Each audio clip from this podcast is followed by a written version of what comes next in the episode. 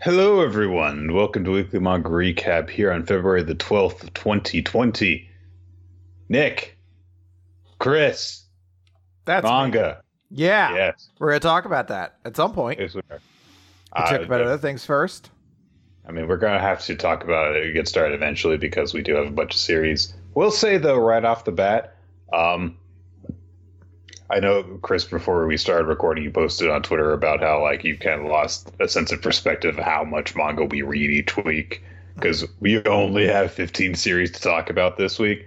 But honestly, uh, on weeks like this, I'm glad that we cover so many because there are a bunch of series where I'm literally multiple times in the past day or two, I've been like, what the fuck happened in that series? Oh, right. Something that was very difficult to sum up and not interesting to talk about. so, It was one of those There- moments where I'm just like, oh, there's no One Piece or Seven Deadly Sins this week. I guess we'll just blow through this baker's dozen plus of manga to talk about and be done.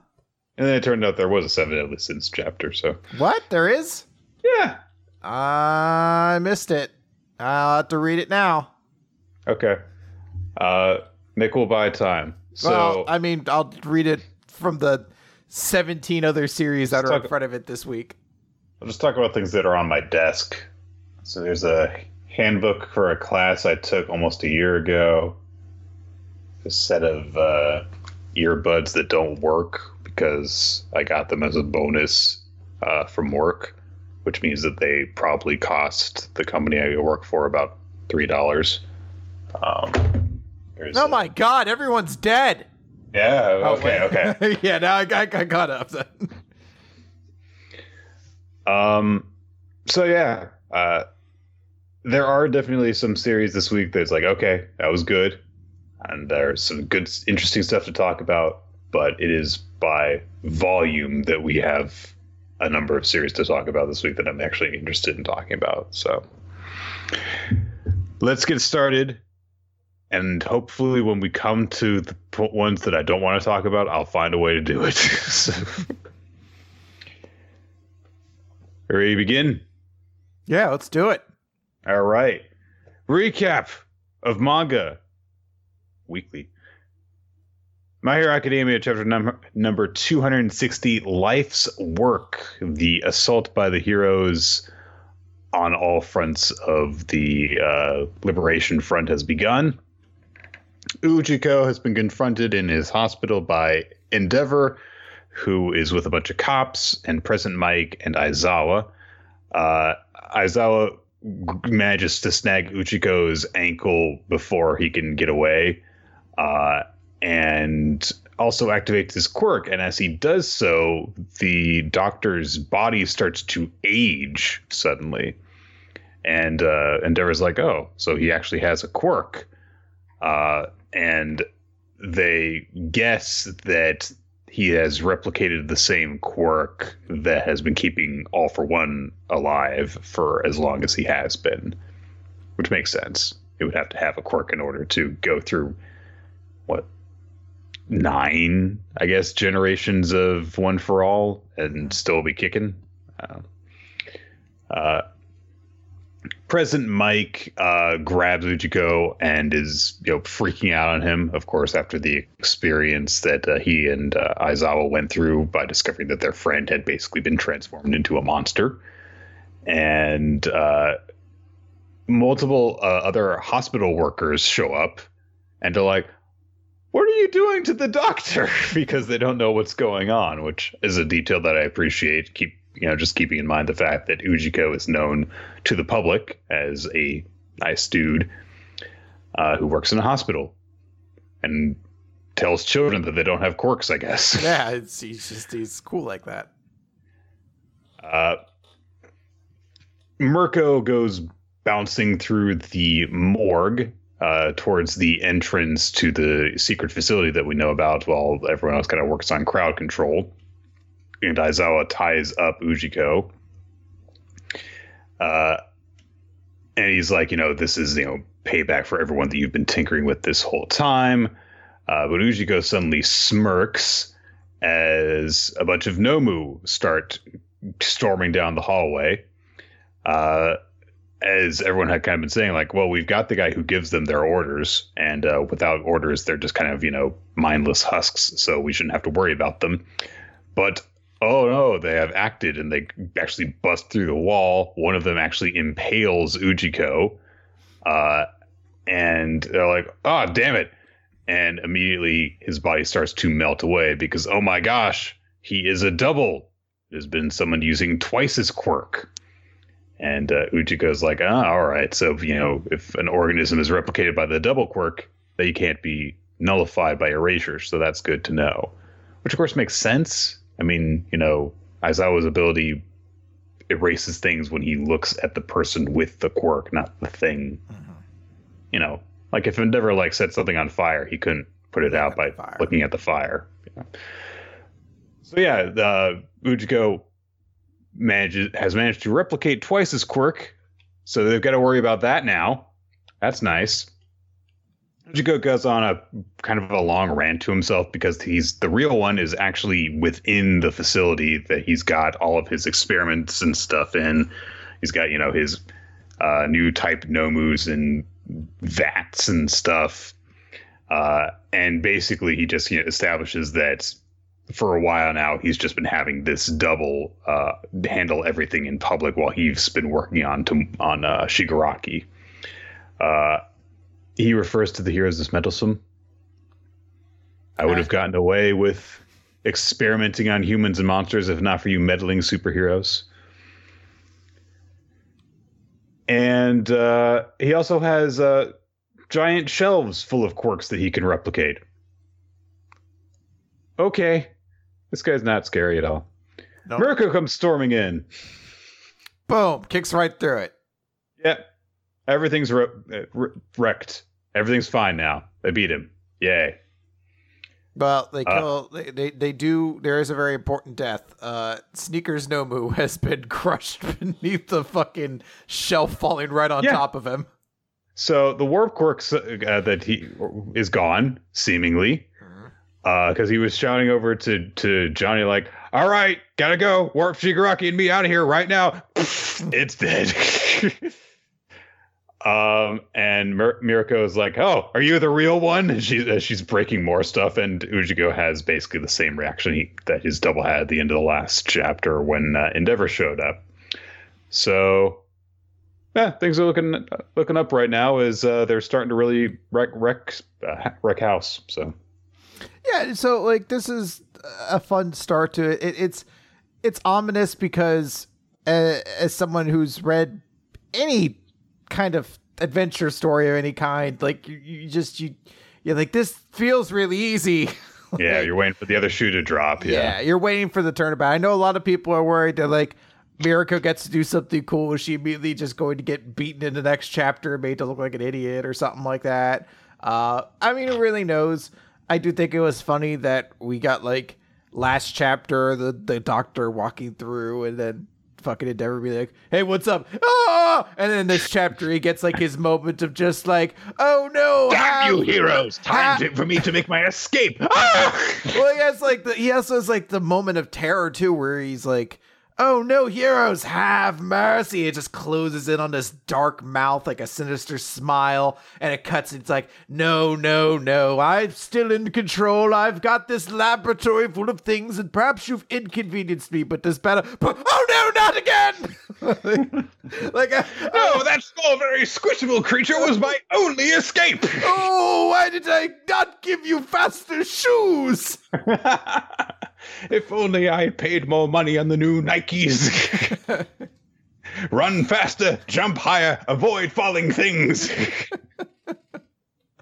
Uh, but yeah, so it's like this is a fun chapter. I think it's it's going to be exciting to see how this arc kind of kicks off with this big energy. And hey, hopefully she does get to do more cool things. So it's cool to see Mirko doing stuff. It's it's nice to see like that big introduction of like new heroes that are supposed to all be very important. And it's like yeah, at least a couple of them are.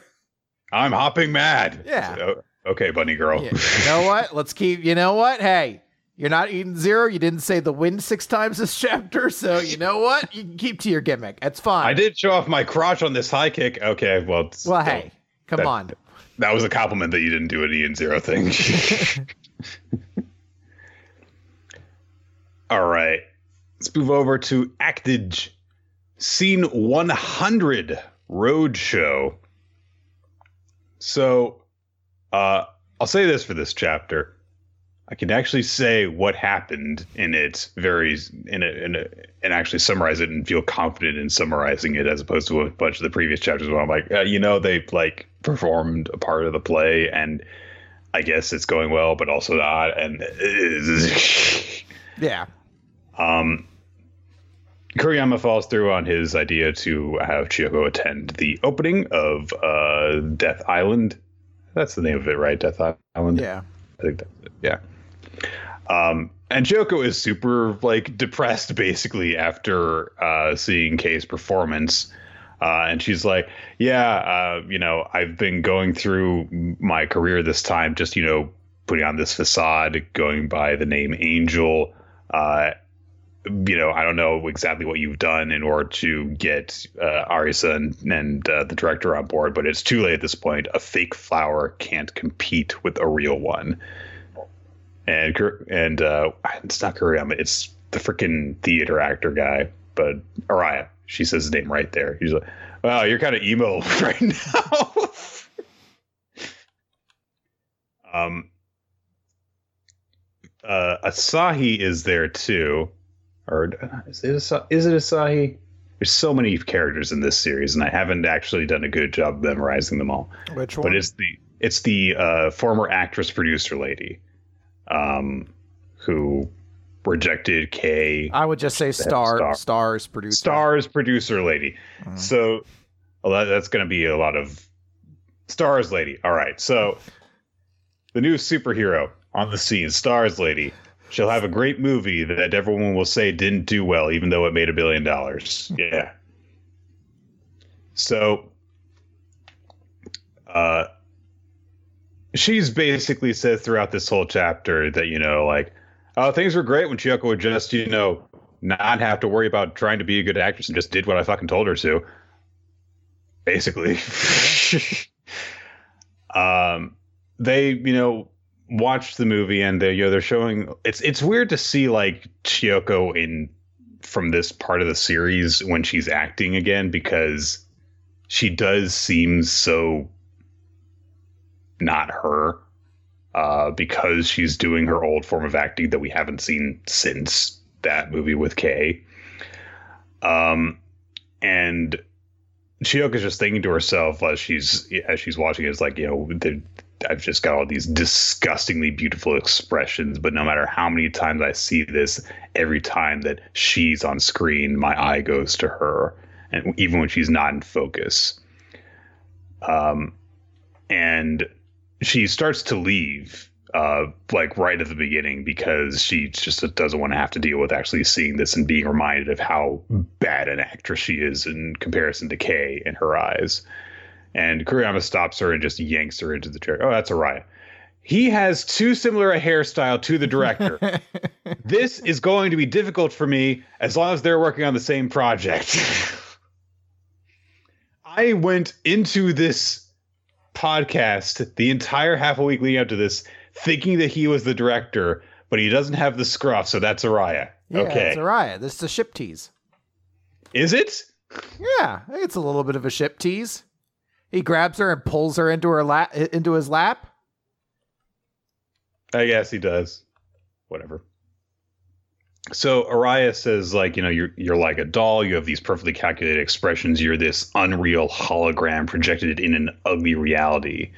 So it's that's why this doesn't you know really work. You know you are this perfect entity in this movie that does not fit that. So it's superficial acting and despite that you know you know you taking that to that extreme this is what gets you all this adulation. And because of the way that he's pulled her down she can actually see behind them and see the audience all staring enraptured at the screen uh, anytime that Chiyoko's uh, on screen in the movie.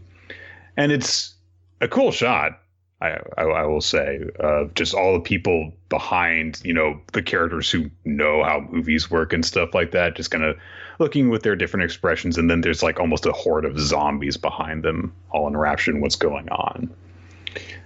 Um, And then at the very end of the movie, of course, we have the moment where Chiyoko thanks Kei. Uh, and I want to say that, like, um, she probably actually watched most of the movie while she was in Araya's lap, it looks like. If not, they skipped over a big chunk of the movie because we don't see it. So, um, so at the end of it, Kuriyama uh, says, "Hey, so what did you get? What did you uh, think of uh, Momoshiro's performance to uh, Asahi?" And she's like, "Well, of course it was perfect, except except for the very end."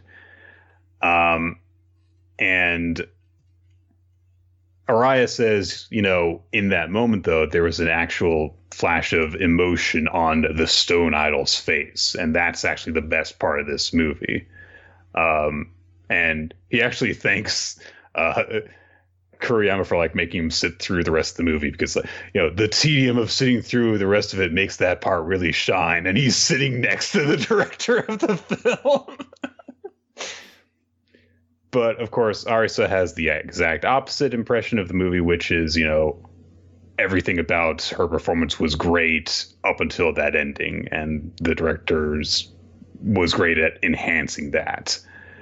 Um, but then it all falls apart at the end because that perfect image falls apart. And she says, This is where Kei Yonagi's rise began. And Kuriyama says, Oh, yeah, but, you know, it was a hit. Uh, there were all these things working against it. You know, there were fans of the original comic who hated it. Script got compromised because of the agency. The cinematography is inferior. The characters don't perform consistently. The director's right there again. Just like, uh. But he says it sold well, and why did it sell? Um, and they and Iris says, well, because of Chiyoko's performance, obviously. Um, and she says, in that moment where you acted genuinely, you outshine Kei Yonagi, but so what? If you just keep going down that road, fans will tire of you. And so Chiyoko was left to think about this for a bit. And then Kuriyama says, at the exact same time as her, what if we could intentionally create that moment? And this basically, Kuriyama reveals, has kind of been his plan the whole time and why he had them sit through this movie. And Chiyoko has come to this revelation in seeing what he has seen. And he explains, you know, this is why I called in the director Tezuka. This is why I called in the producer because you know the, these are the two experts when it comes to Chiyoko. He says to crush the competition, we have ample time and talent, and it's going to mean pulling an all nighter, but the rest is up to you. So I found this chapter to be much more interesting than uh, some of the recent ones that we've gotten. I wish that we had gotten this chapter right when we caught up with Actage, and because it feels like there's more to actually take in and think uh-huh. about, and it's not in medias. We're not jumping in in the middle of stuff that's been going on for a while. Uh, but it feels like this is, you know, what it should be, like a turning point. And I like this approach that the characters have of it's not going to be a win by default because of, you know, Kei's performance falling apart at the end. This is going to be we are going to demonstrate that you are a better actress. So I do appreciate that we're we're committing to the idea of actually kind of making Chiyoko almost a secondary lead in this series and giving her some development. So that is much appreciated. All right. Let's move on then to Spy Family, Mission 21. Uh, so through what was his name again? Henry, Henry uh, there is an image of Lloyd dying, or not dying, but a bomb going off and Lloyd being buried under the rubble. And so she gets to the clock tower where uh, this is set to occur. It's 30 minutes before the bomb is set to explode, seemingly. And I love this detail. Anya doesn't know how to read clocks, and she doesn't know how to tell time. So she's looking at the clock and she's like, um, when is it gonna happen? Doggy, show me the future. and if he doesn't turn it on like a switch, amazingly enough. So she's like, uh, I, I am not a little toy creature to be done tricks at your beck and whim. I do it as I want or if Zartreat's involved. Why do you need so desperately to be able to tell the time? there are only two times. There is nappy time and there is walkie time. you should just get a switch. so uh, Anya looks up at the clock. It's 4:30. The bomb's set to go off at 5. She doesn't get this, so she asks a random old man like, "When is the clock to go ding dong?" "Oh, you know, it, uh, it does it on the hour, so it'll be in about 30 minutes." And and Anya's like, "30 minutes. Okay, we have to hurry." Is 30 minutes a long time? this stupid little kid. Henry K. Niger grabs her by the the neck and takes her around the corner because the villain, the, I think Keith was his name, has shown up on the scene. He's got his own dog with them. Uh, the dog seems to detect Anya and Henry K. Niger's presence, uh, but Keith just kind of like drags him away because he doesn't see them. So he's like, "Oh, stupid dog." Uh, gets him into the car to drive off, and reads his mind as he starts to get away. As he thinks, I hope that the trap I threw together does the trick, and there is a bomb hooked up to a door. So Anya realizes that, oh, that explosion's, you know, he's responsible for it. And the guy, like a true movie villain, is like, come and look for me, stupid pigs. The second you step through our hideout door, boom! At least he's actually just thinking it, not I, saying it out loud. and I actually I really appreciate that this is sort of like a mission involved with a combination of like the two supernatural powers these characters have of like using the future to find out this bomb's about to go off and then Anya reading his mind to find out where it's going to go off and then like more of the fine details. Filling in the gaps from the clue that she got earlier. Mm-hmm. And uh, there is a little bit of extra because you know Keith actually sees you know like some old people talking, some kids chasing each other around in the street and stuff, and he says, you know, there might be some collateral damage, but this is all for the greater good. At least you can take pride in dying for your country. So Anya runs is running around in a panic with Henry, Henry behind uh, her, and she's like, "All right, well the big hand has moved from the six to the seven, so we have." Seven minutes left. Wait, hang. You gotta. I don't understand. Is it she specifically going to a school that's insanely advanced for her age? Like, weren't they doing she like kind of comp- kids' minds? I was like, was I know. no, they didn't do like a clock, to like a time teaching class at any point. I don't know. She comes to uh, a door and she thinks, "Oh, is it this one?" And she starts to reach for it, and Harry Cantor is like, and she's like, "All right, it blows up if I open it." when the dog is smarter than you. so she searches around and sees a little window that leads into the room instead, and she manages to squeeze her head through. She sees the bomb, and she's like, "All right, if I can disarm it, I can save Papa." And she tugs a glove on and she's like, This is so I don't leave fingerprints, whatever those are. like even in the most tense of moments, the little details of this kid playing pretend and not understanding what she's imitating. so she, you know, like moves like a box over to the bomb and is like, um, what do I do now? On TV, they just have to choose whether to cut the red wire or the blue wire, but all these wires are black, and I don't have wire cutty scissors. so she's, you know, desperately trying to figure out what to do because, you know, oh my God, Papa's gonna die, and and uh, maybe I could tell him not to open the door, but then he'd figure stuff out and he would get rid of me. But if he dies, it'll be worse. So she looks around, and wouldn't you know it, Chris? Fortunately, someone was eating Whack Donald's nearby. Well, yeah, you know. Ba-da-ba-ba-ba. I'm not dying in an explosion. So, so Lloyd and the other agents arrive, and they see in ketchup the word no on the door, what looks like a pineapple with an arrow pointing toward towards the knob, and then some spikes which vaguely resemble an explosion effect. And they're like, "Oh my gosh, is it a message in blood?" And Lloyd's like, "I mean, maybe it's ketchup. It kind of smells like it." so one of the other agents is like, "Go ahead." I just I like how this is exactly how a kid would do it too. When they write no, and then they only know of bombs from cartoons. So she draws what she imagines a bomb to look like, and then just a cartoon explosion next to it. And she's like, done. My message was That's perfect. gonna have to do it. I love how the, they're trying to read, and one of the agents is like, "No eggplant." so, um, the agent's like, "All right, well, you know, the minister's supposed to leave in any minute, so I'm not gonna let some punk college kid get to him first." And he reaches for the doorknob, and uh, outside.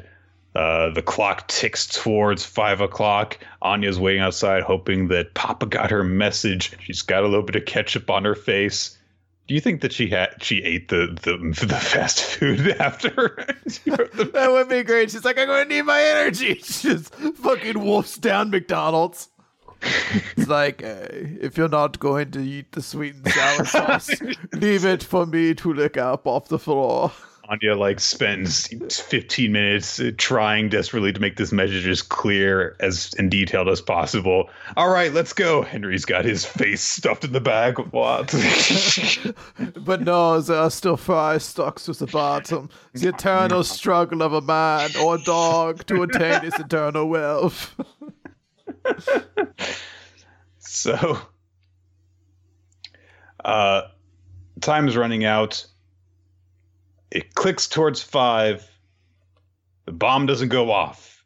And Henry twitches, and Lloyd reappears in his vision of the future, and everyone's smiling again. And uh, Anya's like, Papa's back, then that means we did it. And Henry's like, You'll have some ketchup on your cheek. Wes not, wants not. But the most delicious treat is little girl. Okay. All oh, right, you can lead my thoughts. I mean, woof woof, woof woof. bark, bark. Definitely not go planning to eat you should you die unexpectedly.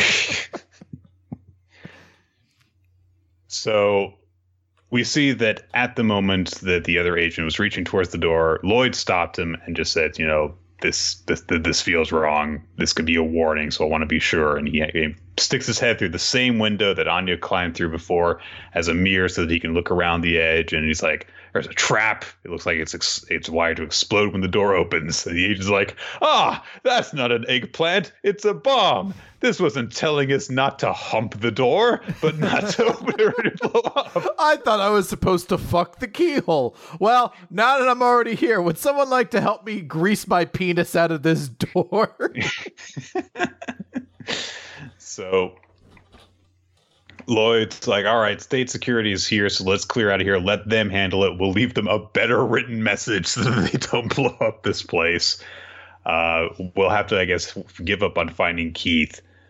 But then he says, no, let's go to where Minister Brandt is staying. Now that Keith's plans are in tatters, he might attempt a direct attack. And sure enough, we cut over to Minister Brandt, who is this very sour looking old guy. And because, you know, he gets this, you know, words like, you know, a contingent for the foreign ministry is waiting to escort you there. He's just like, mm. uh, we actually see that uh, Yor's brother is uh, is one of the uh, people from the ministry there to uh, escort him. And so uh, the minister walks outside, and uh, they Yor's brother says, "Hey, step into the car. We'll escort you." And uh, the minister looks around, and uh, he's like, "I'll drive myself. Everyone go home."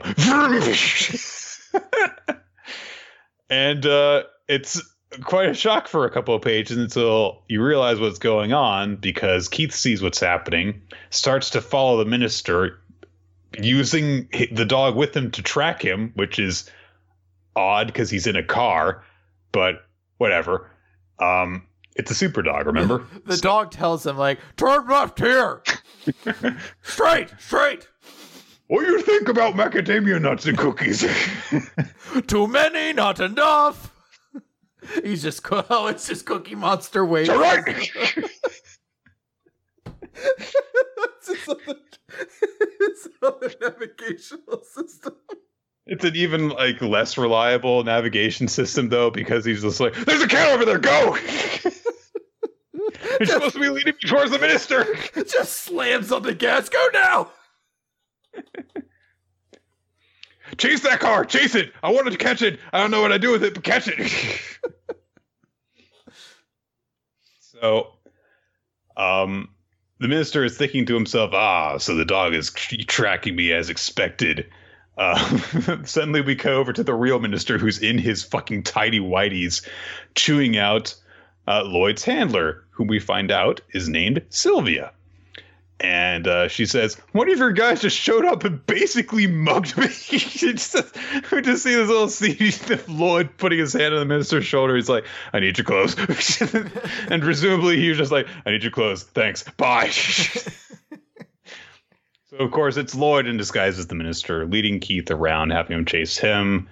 Uh, and he's just leading him in a circle around the block. And Keith's just like, Well, this is weird, but that's fine. You can't get away from me. Uh, but of course, he's just leading him in a circle so that the the other agents can spot him. And there's a really cool little shot where the other agent from before who was like, "Oh, that's an eggplant. I guess I should jump the door." Uh, he pulls up with another agent in a car, just fucking sticks his gun out through the window, and uh, it's a cool shot because you get this like sense of perspective because the gun barrel is coming out of the frame and stuff. Uh, Keith manages to react in time and actually force the other car off the road. Um, mustache mustache agent's still alive though; he's fine. Um, he keeps chasing who he thinks is the minister, uh, but he's abandoned the car. He's like, "Oh, where'd he go? Oh, he's running down the alley! Ha, you fool! What kind of moron tries to escape on foot? Sick him!" And he sends the uh, the dog out, and he's like, "All right, yes, he's carrying a bomb. And the second he sinks his teeth into you, I'll set off the bomb." The minister tries to shoot the dog, but oh, it dodges around. He's going serpentine. He can't get away. Uh, so he turns to run, and Keith thinks, "There's no escaping from a trained dog, you moron." And Loid does parkour. just Yeah. it goes up to the top wall. I'm pretty sure this same scene was at the start of Civil War Two with Captain America. We're just he just jumped through like six things. Um, the dog keeps on chasing after the fake minister, bouncing off the walls. Uh, but Loid removes the mask, takes off his disguise, and he just says, I'm sorry for this. You dogs never asked to be dragged into our stupid human conflicts. Now let's end this. And he shoots the gun as the dog is leaping through the air, and that's where the chapter ends. Nothing bad better happen to that goddamn dog, Nick. He better have just shut off its bomb and then gave it some good belly pats, so it's all good afterwards. He comes up by to check it out, and Loid's like making you do tricks. He's like, "Who's a good boy? Who's who gave gave you raspberries?" Keith's like, well, I guess I'll have to blow up the bomb. Wait a minute, it's down here at my feet. Oh no! oh, and I Why stepped, did I see that? and I stepped in dog poop before I hit the button. I think it was, It was an a- exciting chapter. Really fun chapter. Uh, some cute comedy from Anya at the start. Uh, I love that again. She found a way to uh, save the day without giving away her powers, and did it in a very little kid fashion. And uh, then at the end, suddenly it got, it got really exciting with the big car chase, the freaking uh, parkour by by Loid in disguise and stuff. So really like this chapter. All right, let's move on then to Eden Zero, chapter 81 Intercession. Before we get into the chapter proper, uh, I will say it was a very repetitive chapter, but I appreciated what it was trying to accomplish at least. This opening page is very shameless, though. Uh, hey, that's the most comfortable way to play video games. Uh, knees up on the couch, uh, bent up over the top of the couch, back arched, uh, butt pushed out as much as possible, uh, head turned over your shoulder, not actually looking at the screen. There has never been a more comfortable way to play video games. I dare you to find one. What's happening here, I'm sure, is so um, Hermit has a controller and uh, P- Pino has a controller. They look kind of like uh, they're switches. Switch controllers. I think, I think yeah. they're supposed to be switches. So clearly, what's happening is they're actually playing a game together, Mm. and they're both looking at the TV screen, and that's what's going on. Mm. Um, so it makes a little more sense, I guess, than if Hermit were actually looking away from her screen that she would be playing on. Yeah, sure. Let's go with that. So uh, the chapter opens, and Daiko can torture again. He's uh, removed his ban, he even does a little dance about his torture ban being lifted. Ta da! And he's gonna torture Rebecca. So, like, all these vines that he, like, used to uh, hold her to the wall start, like, crawling along her. And uh, they're really painful. It's called the pain street. It eats into the target and it adds pain wherever it goes. So it's really, really painful. Rebecca's screaming. And he's like, Oh, I like this scream. Let me hear more. And then before we would hear much more, uh, Rebecca turns into water. And I don't know this Cheered guy's up name. a little bit from the pain. Yeah. I don't know who this. I remember who he is. I don't remember his name. They say it. Who gives a fuck? Water dude shows up and is like, if anyone cries in front of me, they turn into water. And he's like, hey, you know you're not supposed to. I to. know. her We right work together. And he's like, hey, you ruined all my fun. He's like, yeah, well, that woman belongs to the boss, so don't blame me when you get in trouble. So you know how scary he could be. He's like, oh, well, uh, why don't we just keep it between us then? And when we cut away, uh, the fight between Sylph and Kaguya is going on. And as mentioned, Kaguya uses a stripper pole to help uh, set up some of her combat attacks.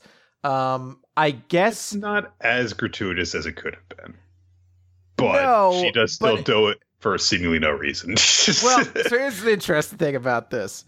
Um, the implication would almost be that at some point in Valkyrie's teaching to Hermit or to Kaguya, she was like, "Well, we need to teach you about stripper pole, like how to how to pole dance, basically, because she's doing it Amora, correctly." in case Amora, in case you find yourself in a club and you need And although not being prompted to, you still decide to take it upon yourself to blend into the environment to use the pole as a method of combat. Uh, you know, here's how to do it. Here's how to how, how to do a front hook and a back hook. Now, I want to say before we get uh, before we harp on this too much, there are plenty of people who take pole dancing lessons not because they want to, you know, be erotic or whatever, but because it's just fun and because it is a great form of exercise. It is very difficult to do. Uh, so I know the people who take pole dance classes for many reasons. That said, Homura doesn't seem like the person who would. That's that's just what's so weird about this, honestly. So I also, it's call- is it? Am I calling her Kaguya? Is that even you were name? calling her. It's Is- Amura Yeah, I don't know why I got Kaguya in there. Uh, because she looks like Ka- uh, Kagura from Fairy Tail. So okay, well she- there you go. who also used swords. So Okay, so Homura then. Uh, Homura does some attacks, but it doesn't work because Sylph's like, yeah, I can, you know, just suck things up with my wind. Uh, it's kind of broken, and in fact, I don't know why I haven't really kind of been doing it the entire time. So well, I needed to take off your clothes first. Yeah. so Homura just gets sucked into the wind. And it's very anticlimactic. Well- like it's weird. well, here's the thing. Everyone looks like they're in their worst possible position at the end of this chapter.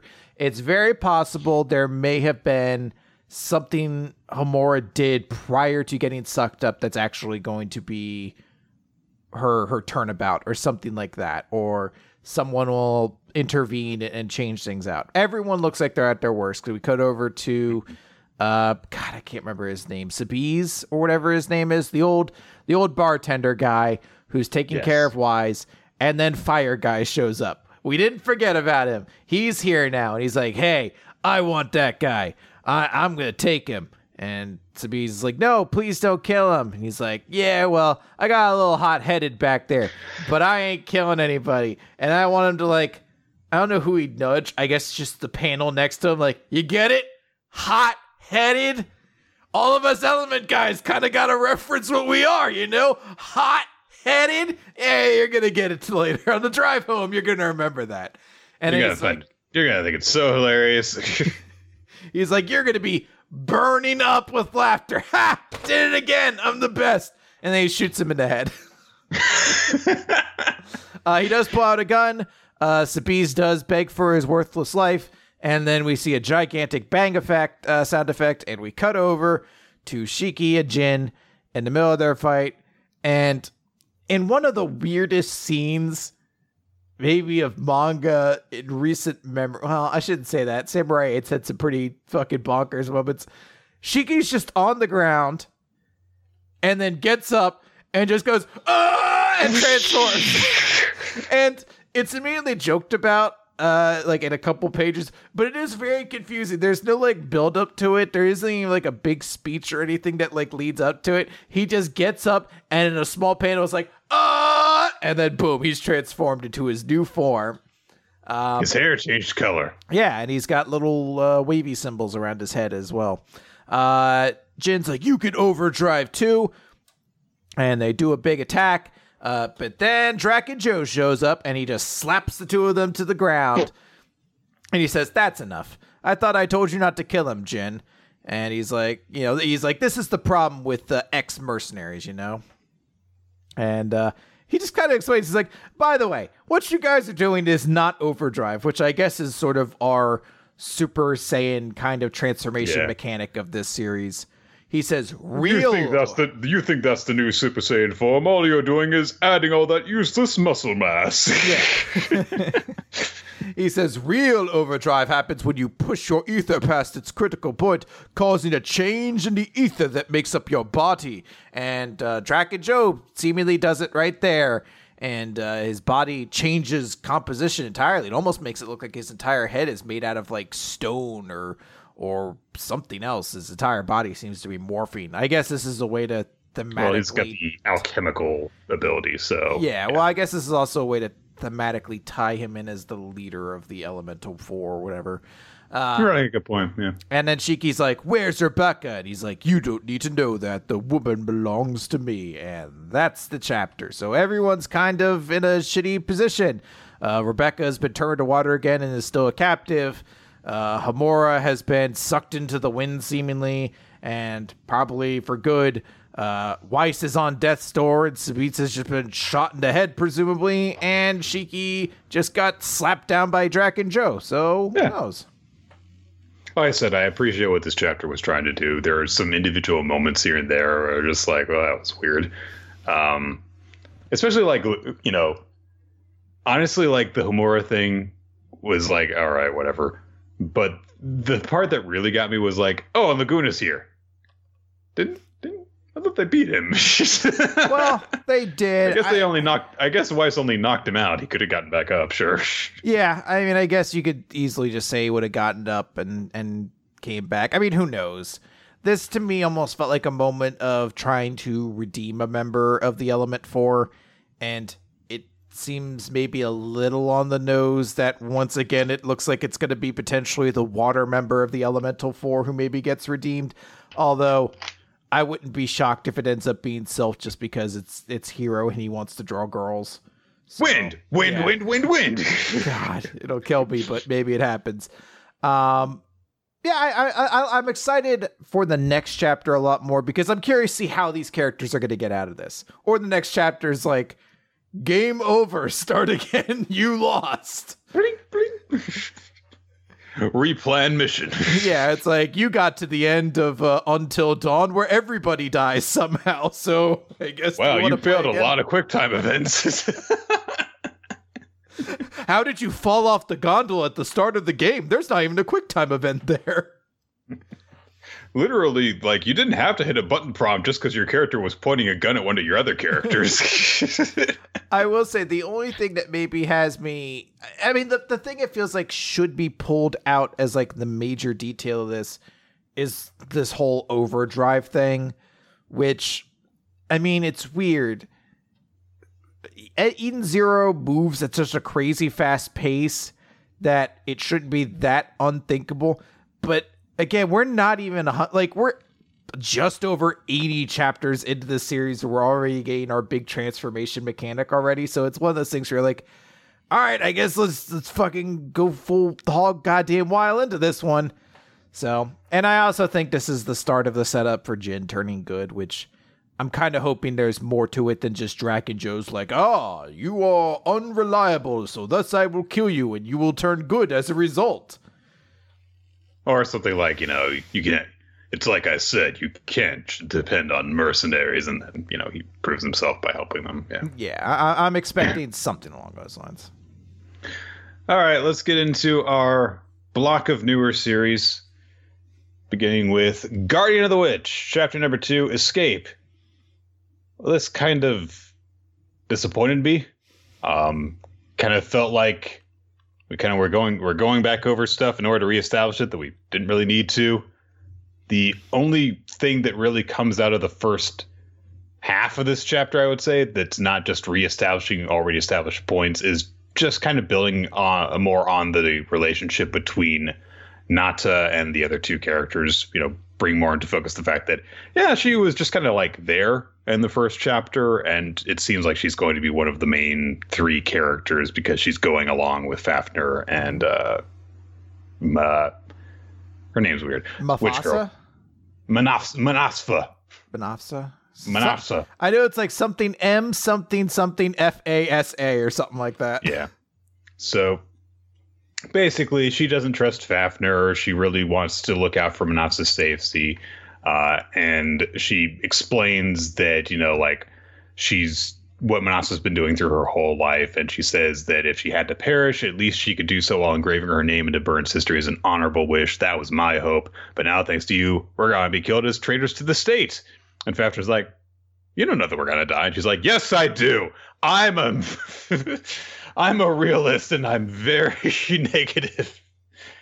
Uh, Manasa, you know, interrupts this and she establishes that although she would prefer to die while still a human as opposed to transforming more and more into a demonic creature and then being killed, that she would prefer to live. So if she wants to try and do that, even if she ends up being a hideous thing, she wants to try and live as much as she can. And she says that, yeah, I'm gonna I'm gonna be the last witch in the whole world, and how can I honor the lives of all the witches who came before me if I don't show guts? So so Nata is like, all right, well, I do think that there is one possible way that, that we could turn a witch back into a normal person, but we're gonna have to actually escape before we bother going over that. And then the rest of the chapter is them just making a break for the uh, wall that surrounds the the castle town. Uh, some archers try and shoot the gnome with arrows, but Fafnir just boom, boom, boom, boom, boom, with his sword and scabbard. Um, and then their way of getting out of the city is pretty ridiculous. He ties a rope between his sword and his scabbard. He throws the scabbard really hard. It somehow hooks onto a bell on the top of the wall, carries it off of its hook, knocks it over the end of the wall. They all grab hold of him and his sword, and the bell with the rope attached to it pulls them all the way up into the air and launches them into the sky and over the wall. And I guess they land safely, I guess. You know what? You get that far in, you're not going to really worry about the landing so much. There's a bit where they talk about that where Fafnir's like, well, I can stick my sword in the wall so the rope makes a lifeline for us. Um, we don't really see that happen, but whatever. They escape and now they're all wanted. So that's about it. So I'll, I'll say this for the chapter. I think actually that escape sequence is is super cool. Like it's very ridiculous, but I feel like that's very necessary. Like that mm-hmm. s- gives the series like a tone of adventure and and like largeness that it kind of needs because it is a very visual moment of them flying in the air overlooking this Yeah. wall to the vast beyond in front of them. I They've almost got the everything kind of fading into the horizon beyond, seeing that there's this whole world out there for them to go through. It honestly almost just feels like this should be a video game that had a cutscene like this. and we could have skipped the manga entirely because I like this is a moment that's so cool, but uh, I, I'm still just not sure like how long of a series is going to be. Like this is such a cool moment, you know. Like if this was the start of a Tales game, I'd, I'd be like, yeah, this makes perfect sense. This is how Tales games start. It does also make me realize that we don't really have an idea of what the hell they're gonna be actually like doing. They have a goal, and it seems like it will take them a while to achieve it. But it's one of those things where it's like, all right, well, what are you gonna do in between? Because all we really know is that there are dangerous monsters out here, mm. so they could fight them, I guess. But I don't know. Yeah, I, I, I would assume that the next chapter is going to be the one where we kind of have to maybe see another witch and kind of start moving towards that. Um, if this series wants to really have like a, a leg up of surviving, like I feel like we we kind of need to get into what the core of the series is going to be, but who knows? Yeah. So, I guess we'll see. Yep. Let's move on. Go ahead. No, I was just gonna say, let's talk about the best chapter of the week. Let's talk about Mashle, chapter three. Mash Vanded and the Deadly Doll. Oh, eh, that's a nice little alliteration, yeah. So Mashle has defeated the labyrinth by walking through it, literally. So a bunch of the other students are like, "Fuck you." basically. And I love, they're all like, go home, go home. And he's like, I wish I, I could. I really go, wish I could. I want to go home and play my DS. I love it. It's like, them just be like, you can't punch, it's not amazing. You can punch your way through. And he's like, oh, that's fair. I mean, it's like, good, yeah, make a good point. Never get lost until you get to the end. Like, I can't really deny that. Hey, wait, is it really more of a labyrinth? It's like, well, that's kind of just potato. That's not that's that's not really the point of it. I mean, come on, guys, let's get on track here. You're supposed to be insulting me for cheating. I feel like that like single panel of, of, conversation is a great example of how the internet works too. Where you get like two people trying to have a reasonable point, and then one person who's like, "Hold on a moment, is it really a maze or a labyrinth?" Actually, that looks more like a plateau. then the girl whose name I've forgotten uh, already. Is it like I, I, I, will na- or something? No, lemon. Lime. It, I, lemon. It's a fruit. Yes. We'll we'll figure it out, but because uh, I'm sure she's sticking around. Um, she speaks up on, Mash, on Mash's behalf by saying that she had been instructed by Professor Lucci to prevent him from reaching the goal. Uh, she said that and she says like look you know my family's poor and i was desperate to get into this school for their sake but that boy actually saved me and not only that he told me he'd marry me which is a detail that kind of comes out of nowhere and actually I, I didn't say that I love the flashback. Wait, support me? You mean like, sure, I'd I'd be the only an emotional burden to me. He's like, well, I don't think you'd be a physical burden. So they just she just adds like sort of like the the fucking words to it and she's like oh he's he's proposing to me. And she's like don't be bashful. I know how you feel and it's such a relief. And matt's like is it? Because I, I didn't say that.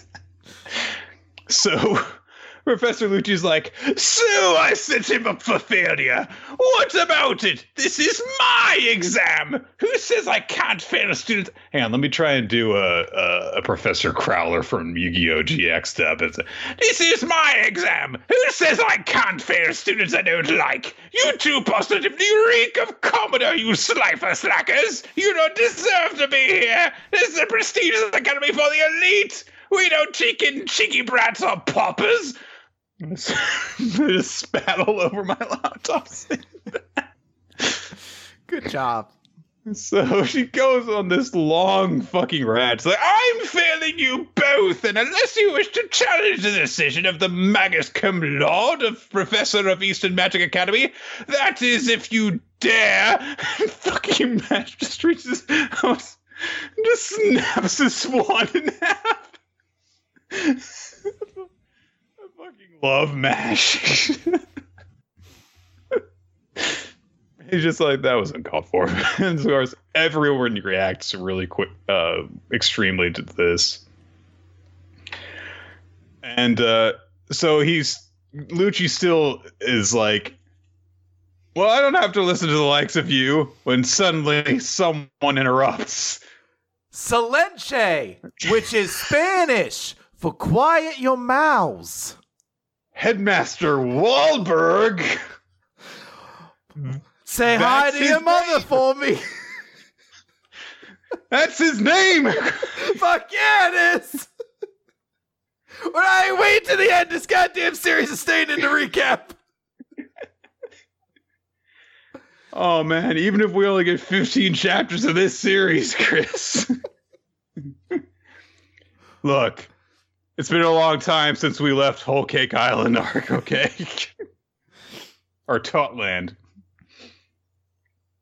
So the headmaster announces that he'll be in charge of the examination from this point forward, and Lucci starts to object.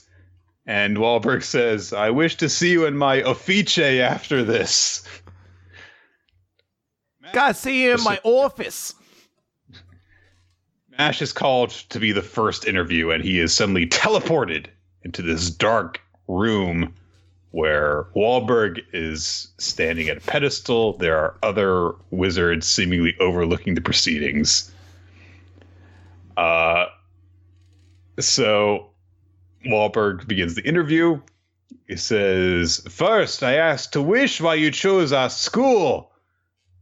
And Mash just wants to says, like, well, so I can, you know, live in peace, and, you know, hang out and watch cartoons. Like, I just want to, can I go home? Like, the, the, you asshole wizards won't let me live, go home. I just want to go home.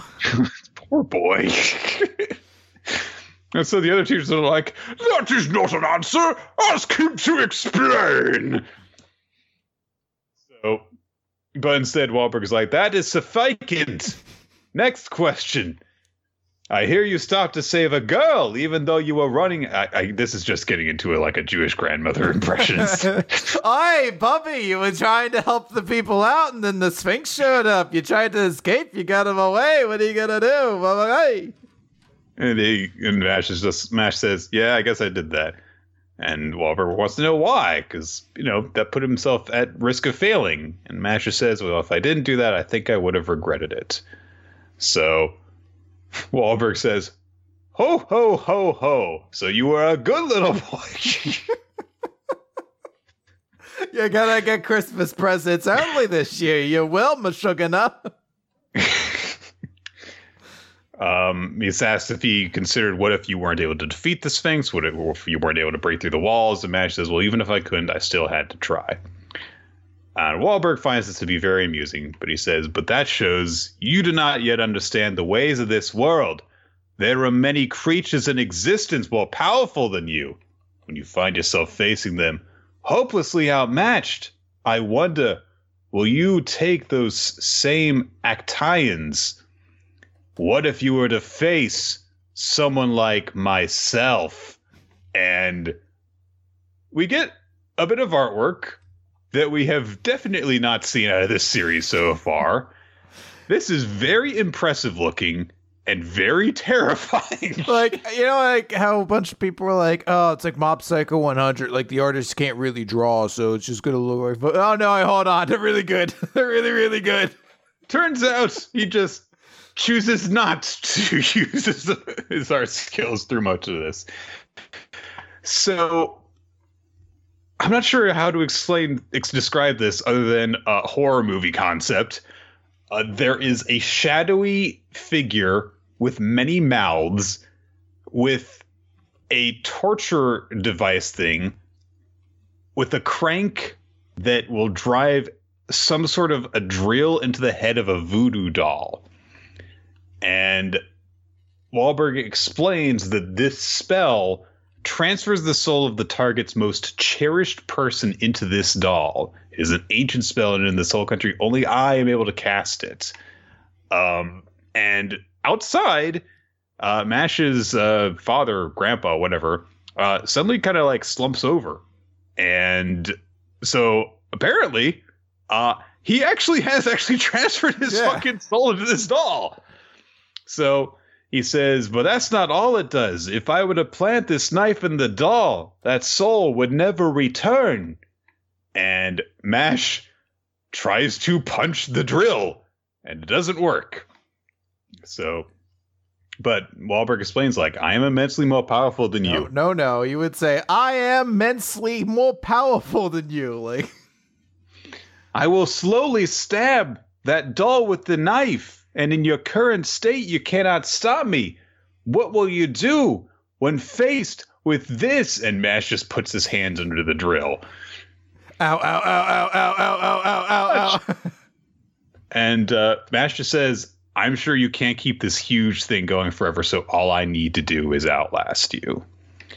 And Wahlberg delivers a, a speech, uh, which which is just along the lines of, you know, power can be used for good or for evil, and one of the principles of our academy is to foster the talents of first-rate mages, and so we grant great power to them, which is why I like to put emphasis on a certain prim- principle protect the weak, weak, regulate the strong. Noblesse oblige. which I think is actually a more accurate pronunciation than you might suspect. and from what I've observed, you embody those qualities. And the spell dissipates, and he apologized to Mash, saying that this was actually a test. He had no intention of causing him any harm. And Mash actually, Mash actually says, "Oh, you don't need to apologize," even though he's still bleeding from his hands. Um, and Mash thinks of something. He says, Regarding your question about what I'd do if I had to face you, my answer, Headmaster, is I'd knock the, knock the stuffing out of you with my fist. And Wahlberg's like, Ho, ho, ho. What insolence. Oh, that's not, that's not him Yeah. saying that. Oh, how dare you, boogeyman! well, he does say ho, ho. He's like, ho, He does ho, say, ho. ho, ho, ho, I am a Santa, Wahlberg. Ho, ho, ho. Say hi to your mother for me, kids. and he welcomes Mash into the Magic Academy. This is a, I mean, look, jokes about Wahlberg aside, this was a this was also just a cool chapter on its own merits too. Yeah. Uh, you know, I, I this early on asking the question of, hey, you know, Mash is this, you know, superhumanly strong figure in this world of people who don't know how to deal with that, but still, what if he comes across something that he cannot defeat? And it shows that well, even when he can't accomplish anything, he is will do his best to protect those closest to him, and he will not back down. And he'll do it for good reasons, not for selfish reasons. And so that establishes him as a good character. We have our very Dumbledore like figure. Mhm. I mean, he looks like Dumbledore, like he does, um, to be overseeing this. And of course, it's going to take this kind of interference to get a non magical person into a magical academy. Of course, it is. Um, but it also establishes some more character dynamics as well between Mash and several other characters. This is a great chapter all around. So, Yeah, I, I, I immensely enjoy this. So, uh, for the people who listen to this podcast, who might also listen to the D and D one I do called Dice Funk, uh, I try to bring like a powerful shonen energy to most of the characters I play, and uh, I don't think a lot of people read all that much shonen series outside of like Dragon Ball and things like that. So a, a large part of this season has been Austin trying to match like a shonen energy. Uh, and I, I his interpretation is always these two characters need to punch each other to death. And I, I keep trying to not do that. Like I keep trying to be like, no, my character's like kind of done fighting. So I'd want to like these moments here where Mash is just grabbing onto the spear with his hands and just eating it with all that shit. In my mind, those are like really what kind of encapsulate these strong uh shonen protagonist moments and I, I always just kind of admire. And uh it's it's one of those ones where it's tough to like I think get that across necessarily to some people, but man, it's just so well done. I, I fucking love Mash uh Mashle. I almost call it Mashable. No, Mashable sucks. Mashable's great. Yeah. so yeah, we're going to keep on following this series. So. Yeah. it's given us a. It's been great in like three different ways in three different weeks. So now I, it's yeah. Now for Mission a, Yozakura a family. sequence of series we wish we hadn't decided to follow. Oh. all. Ah, Check Mission 23 Truths. So we learned that we learn in this chapter so many things that were clearly planned from the beginning of the series and are not random. Okay, so Mission Yozakura family is probably ending soon, basically. Um, guess what? Taiyo saw the bomb thing coming, and um, he's fine. He didn't get shot in the head, and everything's fine. And uh, they have stopped. Um, what's his face? Elton John politician guy, and the triplets see that they're cornered, and so they abandon him. They take Elton John politician guy uh, captive and start to escort him to prison with Taiyo guarding him in the police van. And Elton John politician guy is like, ah, even though you lost your entire family in an accident, you've continued to soldier on. You are an excellent rookie in the Yozakura family. Basically, revealing these guys inf- information on him. How unfortunate that you believe that it was all an accident. Hide Asano, Akari Asano, Hikaru Asano, the car plunged down a cliff on a rainy day. Your family died instantly, but you survived. It was a miracle. But sometimes miracles are created by humans. And Taiyo points his taser gun at him, demanding that he explain what the hell he's talking about. He says, I have no reason to answer you, but as an elder in the underworld, let me tell you one thing. There are many hidden truths in this world. And gasp, the deputy prime minister has been kidnapped. Oh, what the hell? Oh, and actually, these bonds aren't holding him fr- free. He's fine. And he drops a, a, a dangle and it blows up the truck and he escapes. And it turns out that this was actually deliberate by the spy organization so that they could track him. And it turns out Kuriri was actually what's known as Kurogao. So, and he's a super spy, a legendary spy who did secret maneuvers in politics. So we planted a GPS on him so we could track him. And Kurogao, Elton John politician guy, who's not really a politician, he's a super spy, shows up in front of the deputy prime minister while they're broadcasting a message to everyone nationally. And he rips off his Elton John wig, and he's actually old dude with stern face and He's Philip Seymour Hoffman sclera. with contacts. He's very Philip Seymour Hoffman-y. Uh, I'm actually the guy if you thought you had killed off. And the deputy prime minister's like, Kurogao! And Kurogao's like, I'm not here as leader of the Kuriri party, but as a father of a child who was killed. You are the one who knows about everything, and I want to take you down publicly. So he points a gun at him. He's like, Will you tell the truth and have your character assassinated, or will you refuse to confess and die physically? And he's just like, If I could be made to tell the truth so easily, I would be the failure as a politician. And Kurogao is like, I thought so. Farewell. But the broadcast is cut off. Ah, because Taiyo is there and he cut the broadcast off. And he's there with his taser gun. He's like, let him go. And that's the end of the chapter. Oh my God. So much happens in this chapter that clearly was not supposed to. And I don't care about any of this. So I honestly like the twist uh, tease of Taiyo's backstory doesn't actually feel that out of place. My Yeah. big issue with it, and this isn't even I think because we're trying to cram too much. I think this is just the pacing Mission Yozakura family likes because this has happened before, where the first page is like, oh, we think it's exactly as it happened. Taiyo has been shot in the head and the bomb has gone off. The bad guy wins. But wait, no, the first turnabout, they're actually all okay. The heroes uh, get together and they capture the bad guy. Okay, and then we get in the car, and he, the the Elton John politician guy is like, but what if everything was actually an accident and there was all these things? And what if you weren't actually in control because I'm free? The second turnabout.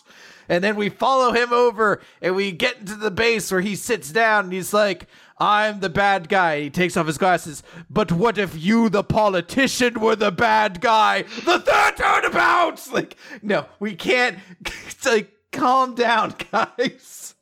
There's so many like back and forths in this chapter that it's just like, well, let's ease off the gas a little bit. I There are actually something like, it, but There- I think I think there, there's like five twists, I guess, in this chapter that happen, and so it's completely unrecognizable how we got from the beginning of the chapter to the end. Yeah, like Like if you skip, if you happen to skip this chapter, you'd be like, "What happened?" like it's it's it's insane. We get to the end of the chapter and it's like, no, we had to stop Kurogao because he's actually kind of he's he's he's gonna go too far. We can under we can empathize with him that he lost a child to this man, but we have to stop him so he doesn't he can't go this far and all this sort of stuff. You're like. I it, the last chapter ended with him blowing up a building. I don't know how we're here already. yeah. Samurai 8, chapter 37, Rivals. I have read this chapter like three times, and I can tell you like one thing that happens in it. I'm going to skip so much of this because it basically boils down to they decide to work together. And that's all that you need to know. Fucking Mr. Plinkett came in. They're working together now. I was like, all right, that was a pretty good summation of chapter 37. Like they've all been brought together the cat samurai and everyone. Daruma wakes up and stops them from trying to fight because send the silence like you're under arrest. And daruma wakes up and is like no don't fight. And then they're like ah. Dhar- daruma's like ah you finally found one. No two of them? I can sense a powerful gravity. And Hachimaru's like, You mean that cute little girl in the back is one too? She wasn't on my map. And they're like, Well, she is not yet a samurai, but she possesses a gravity close in strength to yours. They still have not explained what gravity actually is. It's a very important thing. They don't actually say what it is. We'll figure it out eventually. A discussion ensues. Yes. character development happens because Anne, uh, while all of the people who are plotting stuff are going on, she goes over to where uh, Goku is. And she's like, "Oh yeah, yeah, I'm a samurai princess in training. I think it might be better if you take part in their important samurai discussion." He's like, "No, no, no, no. You you take a seat and relax." And she's like, "But this is my job. I you know serve food and tea for people." Uh, and Goku says, I don't think it's quite right that the samurai is the one who sits and the princess is always the one who serves the tea. I happen to think the reverse would be fine as well. Uh, and he's like, you know, I picked up some, you know, good tea along the way, so you know, don't worry about it. Uh, and then he introduces himself and asks for her name, and Hachimaru is like,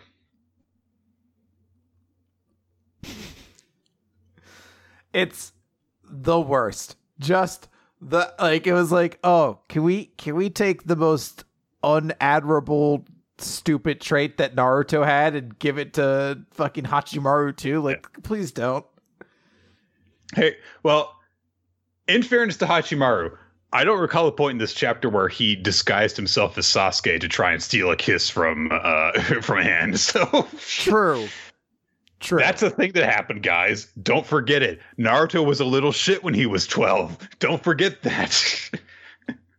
you can't mature if you're already a good person, basically. so Anne introduces herself and she stutters a bit as she is like to do. And that's an important moment though because Goku just kind of waits patiently for her to gather herself until she can say her name and then he says that's a very good name for a princess to have. Uh, and he says, "I'm jealous of the samurai who has a thoughtful, caring princess like you because I don't have a fated princess." And Anne thanks him for the compliment. And Hachimaru is just like, "How dare he talk to her?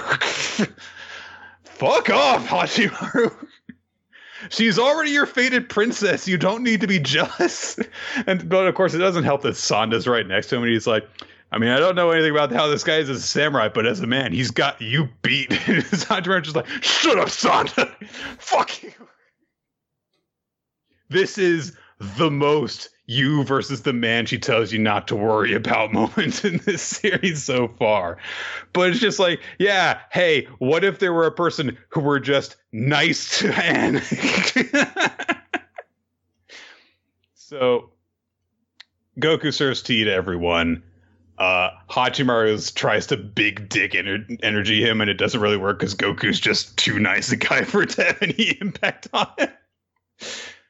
Um, they agree to work together eventually. Uh, Dogface, Catface, whatever dude, uh, convinces Daruma to trust him by entrusting his samurai soul to him. And Daruma's like, well, okay, uh, let's link heads in order to share information. what is what is this serious? That's a hundred percent accurate description of what happens, and I still don't understand why. Their, their their skulls just open and little cords come out, dunk dunk, and I don't. What's actually being transmitted? Like, do they not? Like, are they computers? I don't understand. So, anyway, they link up. They like see each other's real forms in the virtual world. Um, and says like, "Oh, you know that they Hanaichi and Goku seem to be good people. Ichigo's a little sweetheart." Uh, Hachimaru's like, "Well, I don't have a problem with the dog master. I'm not so sure about his apprentice." Mm. Anyway, Ata's going to go and harvest samurai souls. Uh, he cuts apart a few people uh, who emerge. Uh, tells people to update him on the uh, status of the Kakus, the you know clones. Um, the samurai he's defeated can't re- regenerate because you know it's important that we just take away that power when it's narratively convenient, basically. Uh, he's like, I'm collecting their samurai souls, and I'll be heading for Hachikaku after that. And that's the end of the chapter. So.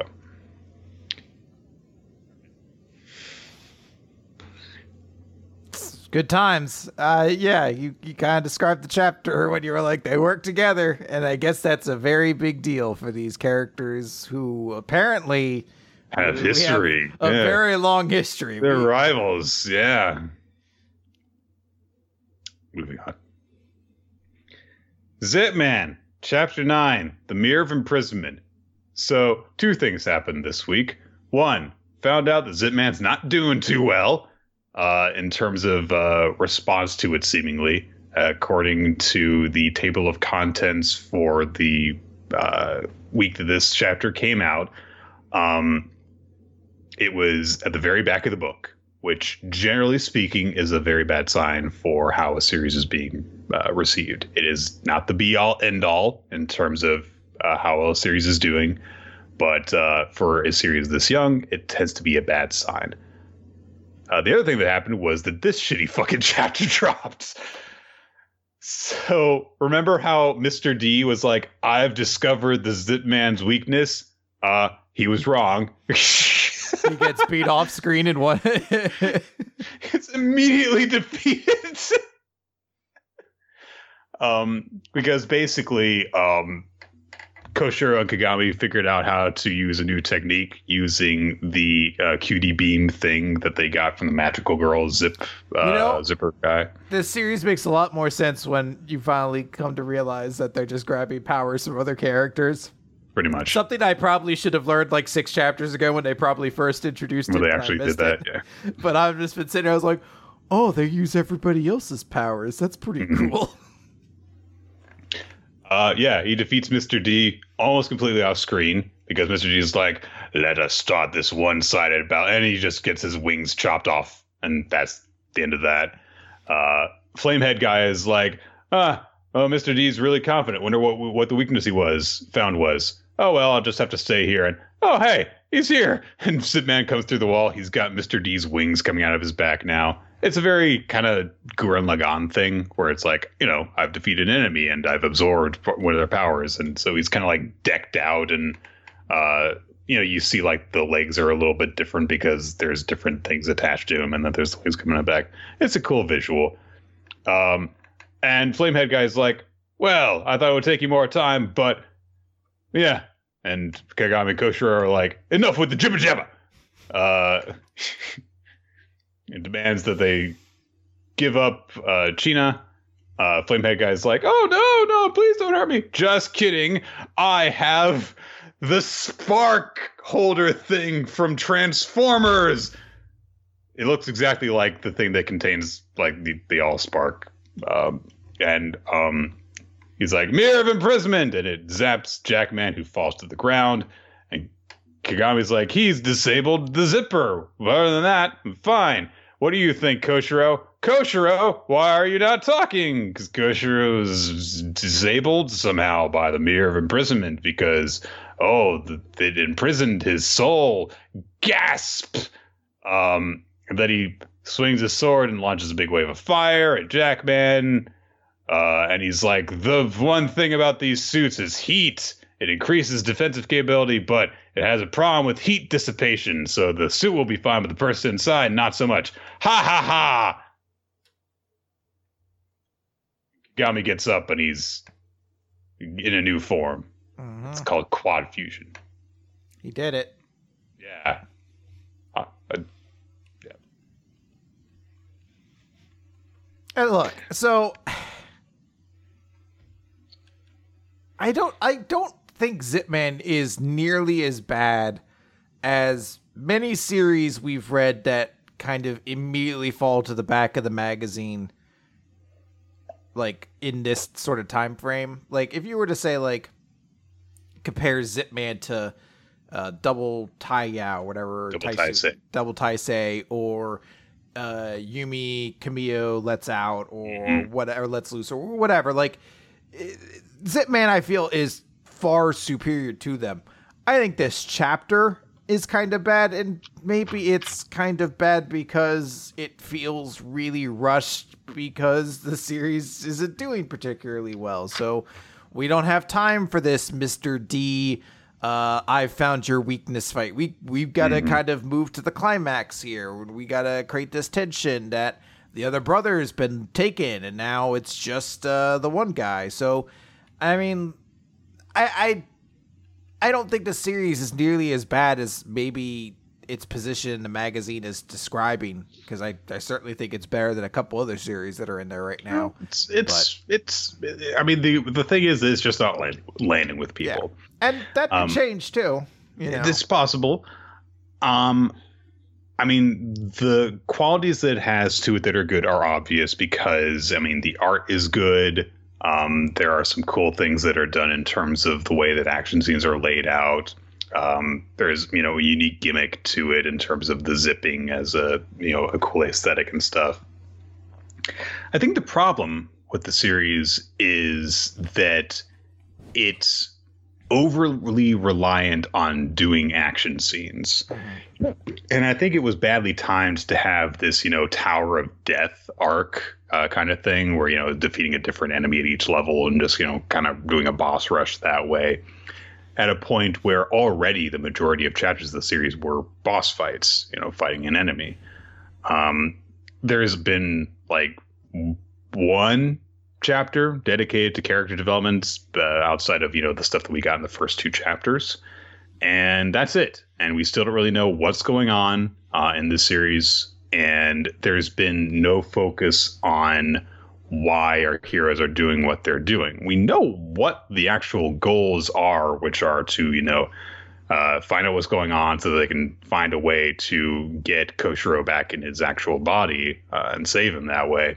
But there's been no mention of doing that uh, during these rushed sequences, and there's been nothing to actually push forward and to further establish the characters that we are familiar with. It's just been fight, fight, fight, fight, and of course, you know, in a lot of shonen action series, you gotta have fights. That's the big selling point, but they need to involve characters that you care about in order to have any real impact. And it's just kind of been like, well, it looks cool. Yeah. Uh, so I think that it was, it's been placing too much emphasis on doing the action and not enough on laying the foundation for why I should care about the action. So Yeah, I think you did. I am not confident in the series' ability to recover from the point that it is right now. Um, but like you said, it's not as bad as some of the stuff that we've covered. No, So- I I hope it sticks around because I think this is a series that has potential. So that's really all I kind of want to say. We never learn. Let's talk about We Never Learn. Question 146 The Ephemeral Mermaid Sprinkles into the Promised Pizza Bet Part 5. Uh, we have a cover page that I could best be described as uh, Kirisu got done swimming in the pool and realized she lost her watch. So she's very late. So she has to teach a lesson, uh, but she got the wrong room. So instead, she found her way into uh, one of those glass table fetish shops, and she's uh, just going to do her lesson from there anyway. To describe the scene we are looking at in front of me, because Yeah, I don't so know how gotta- else to do it otherwise. and she's got to sit down while she's conducting the lesson because her legs are so tired from having been swimming. yes, exactly. And from the looks of things, she didn't actually have time to dry off properly either No. because she. Yeah, so. Yeah, she was just swimming for so long. Um, but hey, you know what? That's that's sometimes uh, that's what happens. Sometimes that's how your day goes. Uh, we're still in the middle of this flashback as uh, we visit Mizuki, who's playing at the park, and she sees Yuiga, and hey, Uruka's there, and she's immediately Yay! like, "Who are you? Who are you?" To my brother. Anyway, so I guess the uh, strong brother feelings like surged in immediately once their dad died. Yeah, because like uh, it established that like the reason that Mizuki had her brother complex was because Yuiga was trying to comfort her uh, around this. So I guess that like probably what happened was because he did they did the whole big swing thing, saying like you know I'll look after you and stuff, and she was like ah my big brother's awesome, um, but then they were both depressed because you know kind of had an effect on their family. yeah. you can't address so comedically. So Uh, so Uruka's be like, see, now we're best friends now, so I can help you out. And I like that Mizuki's like, we're not friends. Stop petting me. And Uruka's like, hey, well, you know, how about tomorrow we go to school together? Mizuki's like, I don't want to go to school. She's like, oh, I don't mean your school. I mean my school. And they go to the swimming pool at their junior high. And she's like, "Hey, come on! I'll, I'll help to like teach you how to swim. And you know, when life gets you down, exercise always helps." And Mizuki's like, for starters, playing around in the water is the last thing I'm in the mood for right now. And uh, she, I guess, decides to because she sees Uruka and is like, oh no, she looks attractive right now, an enemy.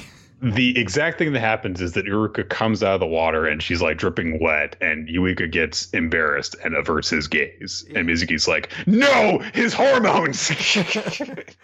So she runs in. She's like, ah, and Uruka's giving her like lessons. Like, hey, you've got great form there. She's like, you're my enemy. I won't let you in.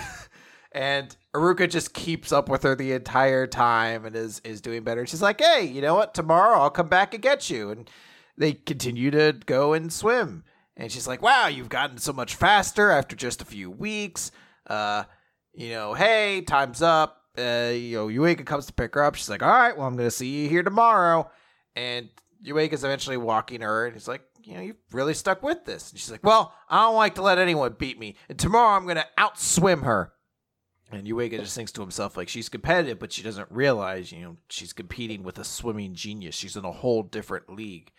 And Mizuki's like, oh, wait, hold on, I forgot my towel. So they run back.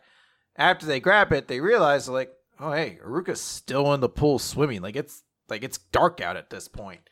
And she's like, yeah, it seems like she stays every late, uh, stays late every night and practices by herself. And you know, there's a lot of amazing athletes out there, and so she's got to you know work three or four times as hard as everyone else if she wants to win. And Yuiga things back to how he he was like, I'm a slow learner. I have to study three times as hard as everyone else. And she's like, you know what, big brother, I want to be like Takemoto senpai. I also want to find something I can really devote myself to. And I think if I had that, I would like going to school. So we cut to the next day, and she did. She's she's going to school again. She found something that she she's really into, and uh, Uruka's actually crying because of how happy she is. And uh, Yuiga sees like a a little newspaper article about how Uruka won another championship in their area, and he's like, you know what? I think I want to work harder too, and it's all because of you. So thank you. And he gives like a smile. And she's like, "Oh my god, is this legit? Like, I didn't even do anything." I just swam a bunch. and he's like, "You know what? I I I have to repay you somehow." And she's like, "Oh, can I copy your notes then?" So that's how we and get to there. that's yeah, that's how we got to like how they were in like chapter three. So Whew. All right, let's get to this part. okay, so that was cute. and all all this is positive in the end, but hang on. so you strap yourselves in for a few pages, all right? Yuiga's still back in his dad's grave, kind of thinking all this through, and he's like, "I still haven't figured this out, Dad." Like, in other words, I've always really respected Uruka. She's like the sun; she always gives me good energy. And then a voice calls out to Yuiga and is like, "Come on now, you could do better than that." And uh, Yuiga's dad force ghosted himself into reality again. and he's like, You respect her. She's like the sun. You know what really matters, son? That feeling those words express. How did you feel when you heard she had a crush on someone else? And in that moment, and that one. And what about that time? As we have all these flashbacks to various different, very significant Uruka chapters. And he says, did you feel on some level that she was precious to you? And is blushing. He's like, Oh, the both of you are awkward at love. You keep taking the long route. But, on the other hand, you can reach a very special place that way. Isn't that right? And only people who can understand the struggles of others are those who have struggled themselves. And Yuiga is very flustered, and he's thinking about all these moments he shared with with Uruka, and he repeats the question. Question one: How do I feel about Uruka Takemoto? He says, Dad, of course I felt that way for sure. And he's crying, but he moved his umbrella so you can't really tell if he's crying. But, question two What will make Uruka happiest? And is saying, would I get in the way of her dreams? As we're reminded of the whole uh going to Australia. Whatever the fucking other sister was who was like, "No, it's uh, it would be absolutely fatal to somebody's career." Oh, gotcha. So we cut over to the next day at the Uruka uh, household. Well, I guess it's a Takemoto household. But uh, Uruka's mom's like, "Uh oh, it's raining really bad." So all the afternoon flights are getting canceled. We need to get you on a morning flight or you won't make it to the meet. So, wait a minute. The already strict time limit just got even stricter. Mm-hmm. It seems like she's going to have to like leave immediately, basically. Yeah. So, um, so first off, this chapter itself is wonderful. Mm-hmm. Um, I love the way that the flashback goes, uh, and it encompasses in a very short time, but very you know, because like it establishes the entire relationship between Mizuki and Uruka in terms of why she sees the way that she does in just a few pages, and it works really well because it's a very simple uh, interaction between two young characters, and uh, yeah, it makes sense. He was like, okay, yeah, you know, she got provoked a certain way, but over time they bonded, and that's why she respects her, is because she took that time in order to, you know, give her motivation and not give up. And also, it makes perfect sense why Yuiga respects her, because she motivated him to keep on trying and got him to the point that he was at the start of the series. And then there's a conversation between Yuiga and his the spirit of his father, or you know, his memory of his father, whatever, where it seems it's not a 100%. It seems that Yuiga loves Uruka in return as well. Um, but I do love that the questions that Yuiga asked were, you know, that one-two punch of, you know, how do I feel about her and what would be best for her for me to do? Because this is a situation where like you have to answer both. Mm. Like uh, because of course there's the uh, problem of like okay well if i love her in return it still might not be good for me to say that because you know that because she's going away uh, but also you can't just say like well if she's going away then i should just you know leave that, that away because that's not fair to just ignore any potential feelings that you might have in that situation so you have to answer both um, and then, of course, we've got this sudden time limit thing of okay, well, you know, what's Yuiga gonna do? Is he going to go to Uruka before she leaves? If he does, what is he gonna say to her? What's gonna come from all of this? Is he going to get to do what what he's uh, what he wants to do at this moment? So there's a lot of great stuff in this chapter. It's it's wonderful. Um, I want to think that probably this is going to be put on the back burner for a bit because obviously you could have the resolution of well Yuiga decides that they can't have a relationship because of this. And that would be a very realistic thing you know deciding that it's not the best to start a relationship when you're going to be away from each other not able to see each other. Some people that, that's take it for me it's hard to do it. So and these guys are kids who are younger than I was when I started a long distance relationship and was able to get to work. Um, and one way or the other, there are still four love interests, but at least two that we have to resolve things with. Um, so obviously, you know, if it's decided like, okay, Yuiga and Uruka aren't going to get together, then we've got to establish stuff with Ogata and Fumino. Um, but I think it would be weird one way or the other to just have Uruka just not be around until the end of the series while all that's getting resolved. Um, like it seems as though to me this is going to be put on the back burner and then it's going to be brought back. So very possible. I, I think it's it's somewhat telling that his dad also says like, "You guys are really bad at this. You keep choosing the longest route possible." Mm-hmm. it feels like that was a very telling statement to this series. Uh, not just the fact that it's a long running harem series. So, well, and keep in mind what the spiritual successor, the spiritual predecessor to this was, where Chitoge had to go away for a while before she and Raku got together in the epilogue. So yeah, I, I think we may very well see. I feel like we're moving towards something very exciting.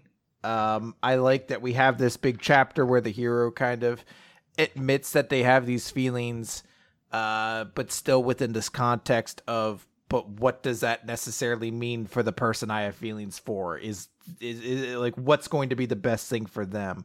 and uh, I, think it's just really exciting to be like, what's what are we gonna do next? How are we go? As you mentioned, there's still like two to three other love interests that still need to have some resolution of some kind, most likely. Although it would be kind of fucked if you were against the airport or whatever, and he's like, "I love you." I just want to let you know, I only see you as a friend. Goodbye. or he's like, "I love you," and then the next two chapters is him. Or we just get an epilogue, and the other two have like married off to like, "I never really got over you, Ega." I really, really wish I had made my move sooner. Just you just like cut around, and there's, there's like you know Kirisu's, you know, teaching and she's got a new hold on life. Then there's, you know, Asumi is like, oh, you know, that Kohai of mine. You ever think what, how things could have been if we had, nah, that would be ridiculous. Then there's Ogata and she's like, I have retreated emotionally. I am a robot now. And then there's just like a grave that says, here lies Fumino Furuhashi.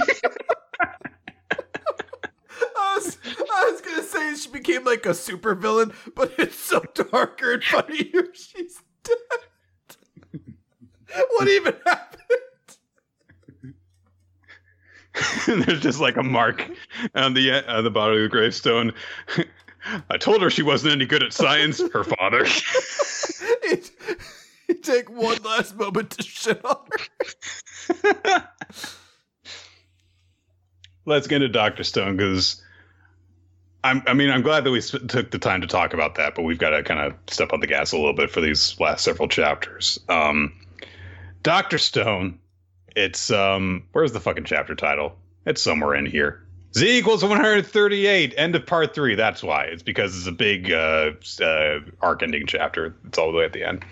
Uh, Senku awakens Chrome uh, Chrome and he celebrate briefly because they're like, all right, yeah, we did it, and we've got to revive everyone. But Senku establishes, well, but we've got to make sure that we, you know, uh, provide people in the proper order, otherwise we're going to starve. It's not really a problem. it happens in a montage. It is an an, an interesting uh, kind of little thing where they're like, well, we need to know where the food is, so we'll revive Amaryllis. It's like, well, I guess that makes sense. She would know where everything, all the supplies are kept. So that, yeah. Also, it is kind of cool that uh, they revive Francois, one of the first uh, several people, because like, oh, haven't seen them in a while. So yeah, Uh, they're reviving people. Uh, as they're going about their work, Chrome brings up that you know Ruri just kind of like contacted you out of the blue, though. Like I don't think that she would have just you know done it to check on you. So there's probably something else that's actually going on.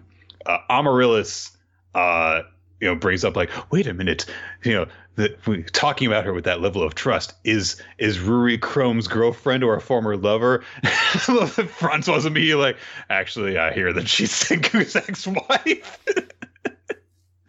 that plot point that was established and resolved in a single chapter. and Taiju's like, wait, what? You got hitched? No, no, we're divorced. What? Yeah, I like uh, how like half the chapter can be summed up with Senku like doing the finger in the ear thing. Like, yeah, no, it happened. Whatever. Also, Francois is uh, dressed, even though they're in just leaves, in a very unisex fashion. So, nice, nice attention to detail there. Um, the place has kind of been wrecked because of the kingdom of petrification. You know, had the Perseus under their control, but things are looking good because you know they've got the petrification device, they've got the Perseus back. They're, you know, all right, we're all good to go. People are getting awakened and awakened and awakened. Uh, Taiju brings up people that were, you know, thrown overboard or fell overboard after they were petrified. So, you know, Yo is awakened. Uh, he also brings up Kirisame, and Magma's like, I'm a killer. and they're like, no, no, don't, no, don't stop murdering people. Uh, but Senku just wakes her up right away. And he's like, you borrow a folder and that's it. That's all he says. And he just walks off, and Kirisame is just kind of left to be pouty, basically. Um, she asks if uh, Senku has a reason for having revived her, and he's like, "Yes, because of course he does. You know, that's that's how he operates." And he's like, "Where are the statues that were on top of the tower?" Um, they uh, then awaken Ginro, and he's fine from his wound earlier. Kohaku is there to, to greet him as they're both awake now, and she's glad, of course, that he's alive. He goes to embrace her, and then he sees her boobs and goes to embrace her, and so she pounds him on the head. So, you're the worst, Ginro. Thank God you're alive.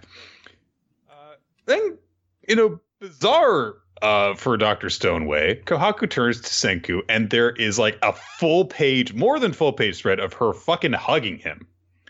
And it's just weird that this, like, wow, okay. Uh, Amaryllis is like, oh my gosh, uh, no, she, I'll just see, does she love him too? And I do like the again right there to say, like, no, no, no, not, not really. But Amaryllis says, Oh, actually, it's not Amaryllis turning away. It's Kirisame who thinks that because she thinks that they're lovers from the deception way back when. But Amaryllis is like, no, nah, it's not that kind of fuck. This is a very, you know, Hiruma and Mamori kind of relationship between the two any, anyway. But it's also very clearly a bit of a ship tease because this is how Inagaki writes series. Like, yeah, I've got these, you know, two or three very clearly established couples, and you're never going to see them get together. It's always yeah. going to be ambiguous. Eat that is shit, how I do. Eat shit, nerds. You're going to get a couple ship teases you're going to fucking like, and that's it. It's a very sweet little little image anyway. But anyhow everyone's celebrating because things are going well. Uh, they get their com station all patched up, and so they're able to actually get in contact with Ruri and have a proper conversation. And she says, "Well, um, you've been sending us an odd message, uh, but it kept on getting cut off by another stronger one." And they're like, "Oh my gosh, is it the Y man?" Uh, and they say it's not Morse code this time, it's a person's voice. And the voice says 12,800,000 meters, one second. And when this, when I first read this, I literally like,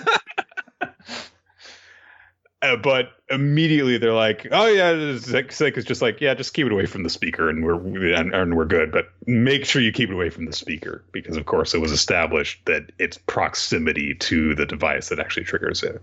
So everyone's like, wow, so this guy wants to kill us. Uh, and Gen says, why 12,800,000 meters? That's a very specific number. And Senku says, that's the diameter of the Earth. But then Ukyo says, well, there's that, but there's also a bigger problem. And Senku's like, yeah. And Ukyo says, that's your voice, Senku. Bum bum bum bum bum bum bum bum bum. Dramatic reverb.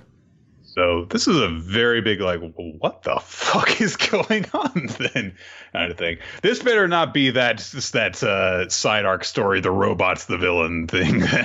but um, great chapter. Uh, you know, nice to see everyone coming together again. And hey, we won. Good job, everybody. Uh, everyone's safe and sound, and we get to you know enjoy that. And then apparently, another Senku is trying to kill everyone how the hell did that happen? So yeah, it. I think uh, this part, part three, was sort of an odd part because we mm-hmm. set it up with the idea of oh the Y man, and then the rest of the arc had nothing to do with the Y man. Uh, but it was still a really entertaining detour. We kind of closed a few loopholes. You know, we we covered a couple different things. We got introduced to a couple new characters. I guess Amaryllis might potentially be joining the group. I don't. Uh, Kirisame. Uh, yeah, sorry, Kirisame. Well, Kirisame and potentially Amaryllis. Well, yeah. I mean, I, I, I was assuming that Amaryllis was part of the group because she's just there yeah. during all the group uh, moments. So, but yeah, I, I think it's uh, I think it's pretty exciting. Um, mm I think this was a fun arc. It kind of didn't have a ton of direction to it at the start, but everything kept mm-hmm. building and it became really satisfying. I mean, it was definitely seeing the way that this arc ended up coming together did give me confidence that, like, okay, I mean, you know, we had the whole Tsukasa thing, that's resolved, but you can still keep on going forward and having adventures and stuff that will be interesting to see unfold. So it was this could have very well been a been a you know Eisen's been defeated. You should have just ended the series kind of thing. But instead, it was like, all right, no, still good. So, all right, uh, Chainsaw Man, chapter fifty seven. Suddenly, um, yeah, you're damn right. Chapter title. so, the agent who's actually an assassin in disguise, uh, who went to the uh, was it Violence Devil? Yeah, Violence Devil. And uh, Cuba Cuba, her name's weird. Anyway, so they all show all three of them show up together in front of Aki and you know the main group, and uh, oh, pardon me. He says like, "Oh yeah, the other agents were killed, uh, so you know." I needed to get out of the hospital so I could be here because I want to avenge my friends. Uh, then Power gets distracted by like, "Hey, is that your car?" Yeah, I bought it with my own money so I can chauffeur my family around with it. Really? Well, give me a ride. I've been t- I'm tired of walking everywhere. Hey, this looks like my car. Yeah, it's my car. Did you steal this from me? No. Yeah, it's my car. It's mine. Just gets in the driver's side car. Yeah, if you have a problem with that, I'll kill you. so Meanwhile, there's a conversation going on. Um, the disguised uh, assassin approaches Denji. He's like, "Hey, you the chainsaw guy? Then, yeah. Well, I'm a pro, so uh, I'll help you out. Then, put her there." And Denji's like, "I don't want to touch your hand." Uh, he's like, "Touch his, just shake his hand." And I don't think that either of them know how to shake hands. no. Uh, I maybe you could presume he's preparing to do some kill move yeah, so he's just kind of like pulling him in close, kind of thing. Yeah. And Denji's just trying to give him the dead fish because he's like, ah, fuck this guy. I don't want to touch dude's hands.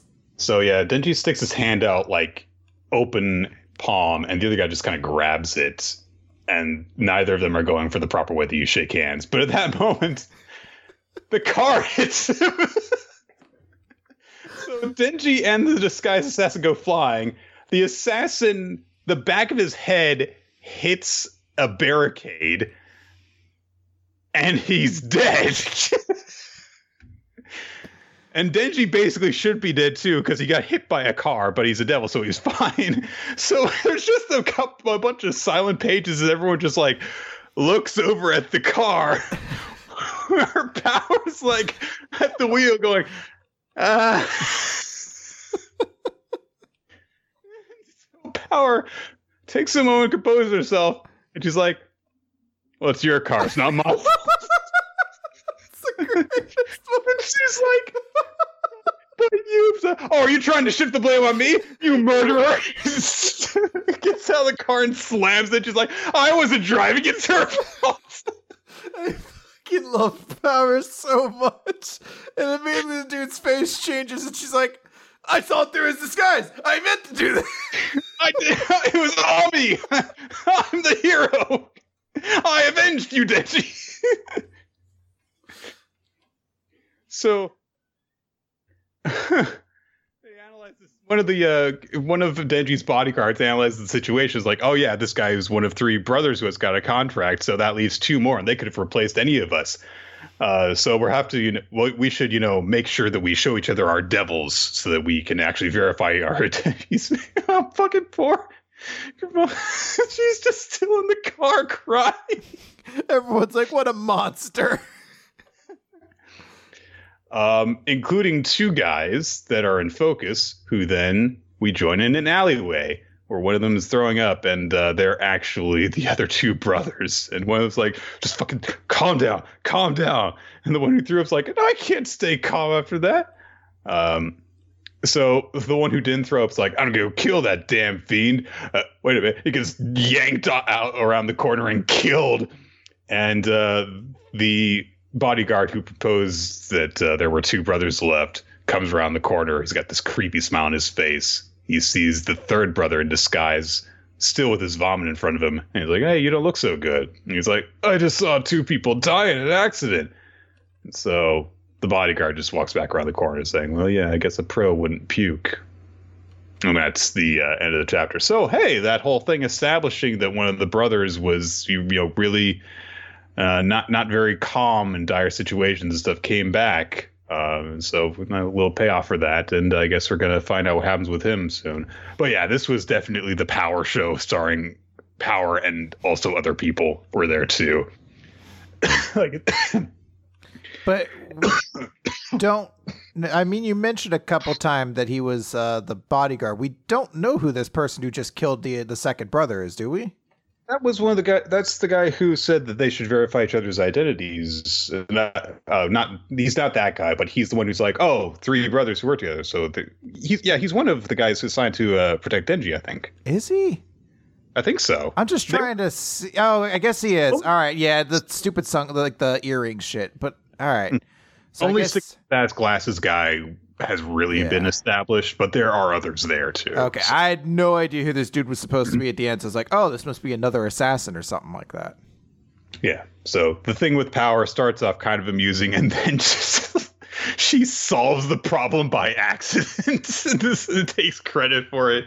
I love it's, power. She's yeah. so good. All right, let's move on. Seven Deadly Sins, real quick. Chapter three forty one.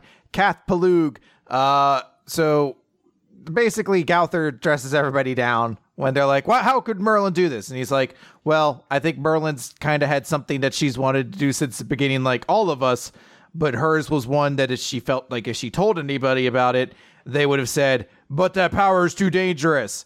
And immediately King's like, "But the power is too dangerous." And he's like, "Gowther's like any power could be dangerous depending on how it's used." And she saved us so many times and, both make good points. Yeah, honestly. And everyone's like, but you know, she couldn't really like. She's just she's she's doing a lot. And he's like, look, I'm not siding with anybody here. It's just I consider you all equally precious teammates, and I think we should still try to consider Merlin one of us. So uh, Meliodas like, all right, well, we can't let chaos go unchecked. We have to like get it under control. Uh, Merlin's fighting Kate Plug or whatever. Uh, it looks like she's going to get killed. And then Meliodas and the team show up and save her. And they're like, hey, you know what? It's not just two, it's all of us. We're all here for you. And you know what? If, if this is you, you're gonna have to take some responsibility for resurrecting chaos. So you have to devote your life to protecting and guiding Arthur. And uh, she's like, "Well, you came all the way to tell me that." And he's like, "Well, one more thing we also bear responsibility for forgiving your foolishness. So let us protect you. Deal? So the seven deadly sins are back together. Except for Escanor, who's still dead. yeah, well, hey, what are you to do? can't win them all. Yeah. This is a weird kind of development. Um, I was saying uh, over the last couple of weeks that, like, well, it seems like we're gonna get an arc out of this, but they keep every time Cap Luke shows up, it's just like, well, he's instantly dead. So it's like, well, I guess to have an arc, you need like a continuing threat, and they haven't really. I mean, obviously, the power of chaos itself is dangerous, and there will presumably be people wanting to come and get it, but we haven't really actually seemingly established an actual villain I want that has doesn't get killed immediately. So I want the next chapter is the final chapter of the series. We get to the next we get to the next chapter and they're just like, well, we handled chaos. So good day, everybody. We lived in happiness. Seven deadly sins, hurrah! and, and then like I don't somehow Meliodas throws his hand up and I don't know how it would happen, but you just start hearing Don't You Forget About Me playing no matter where you are. one of them, someone holds up a boom box. yeah, in your house, uh fucking someone shows up and they play it. Uh, all right. Move on. I can sum up the Promise Neverland chapter 166 very easily. We're not trapped in here with you. You're trapped in here with us. They, they, infiltrated Grace Field House. Uh, they got the kids away from their immediate bodyguards, but Ratri is like, well, that's fine. We let them in here so that we could capture them all, seal all the exits. Wait a minute, they're not going for the exits. And Emma reveals that their plan is actually to just take over Gracefield House on the inside and basically fortify it. So that's the chapter. Mhm. I don't really have a whole lot to say about it, honestly. it's it's it's sad because this is the chapter where they see mom again and all of them Mm. are like mom and immediately they're like "Oh, let's go and like it No doesn't reaction. feel big at all it's really not. sad this is one of the things about the kind of like the series that the Promised Neverland became around the time that you know the Goldie Pond stuff was happening. It's like we gotta shoot stuff, and it's like this. This used to be about like careful planning and you know plans on top of plans and deception and stuff. And now it's just like we got guns, we got to kill demons. And the final panel of the chapter is Emma posing in a really unnatural way with her gun. We're just like, Ugh. i've And seen guns before in my life So, uh, yeah. Let's talk about Black Clover then, page 239. Budding of Yggdrasil or Yggdrasil. I call it Yggdrasil because I played Tales of Symphonia like a goddamn monster, and that's how they pronounced it there, but everyone says it's Yggdrasil, so fuck you. I don't know which one's right. Uh, fucking Sylph's disappearing and fading away because Yuno's actually dying. and uh, it's pretty horrifying, actually. And I don't know what his name was. Mitch? Mitchy? Something like that? Enough. He's like, Master Mitchy." you. so it was my favorite joke back in the day when the Spirit Squad came around. They're like, Nikki, Danny, Becky, Mitch. And I really wanted Mitchy. Like, Mitchy. It was really weird. Everyone got the E except for him. And they didn't use him at the end. So it wasn't like Nicky, Dicky, Tricky, Sticky. Turns out that- Mitch so- or something like Turns out some of the members of the Spirit Squad were better wrestlers than others. Um, so he's like, "No, you can't die." But then a little sap, a little uh, like sproutling, sprouts out of the ground, and it grows into a big tree, and it grabs all the members of the Golden Dawn, and it's the World Tree Recovery Magic, budding of Yggdrasil. I'm gonna say it like that to annoy the people that think it's the other way. Uh, and Yuno wakes up because he's not dead anymore. And we see Klaus wake up and uh, Compass Girl and a bunch of members. And they're like, This is Master of Andrews' World Tree. He saved us even though he was so wounded. He spended all that magic on us. And they're like, But wait, where is he? He, he must have been taken away. And then Yuno's like, Where's everybody else? And then we just get a gruesome visual of a bunch of corpses on the trees of all these dead members of the Golden Dawn because they're like, oh, it saved those of us who were near death, but everyone who was already dead are just dead. And they're saying, Makes sense. Yeah, and they say half of us, half of the Golden Dawn are dead. And you know thinks, if only I'd been stronger. And he screams out in agony. And it is holy shit, they've actually made Yuno into a compelling protagonist. I was like, Yeah. wait, he has a motivation for getting stronger that isn't his friend said, I'm going to be the Wizard King?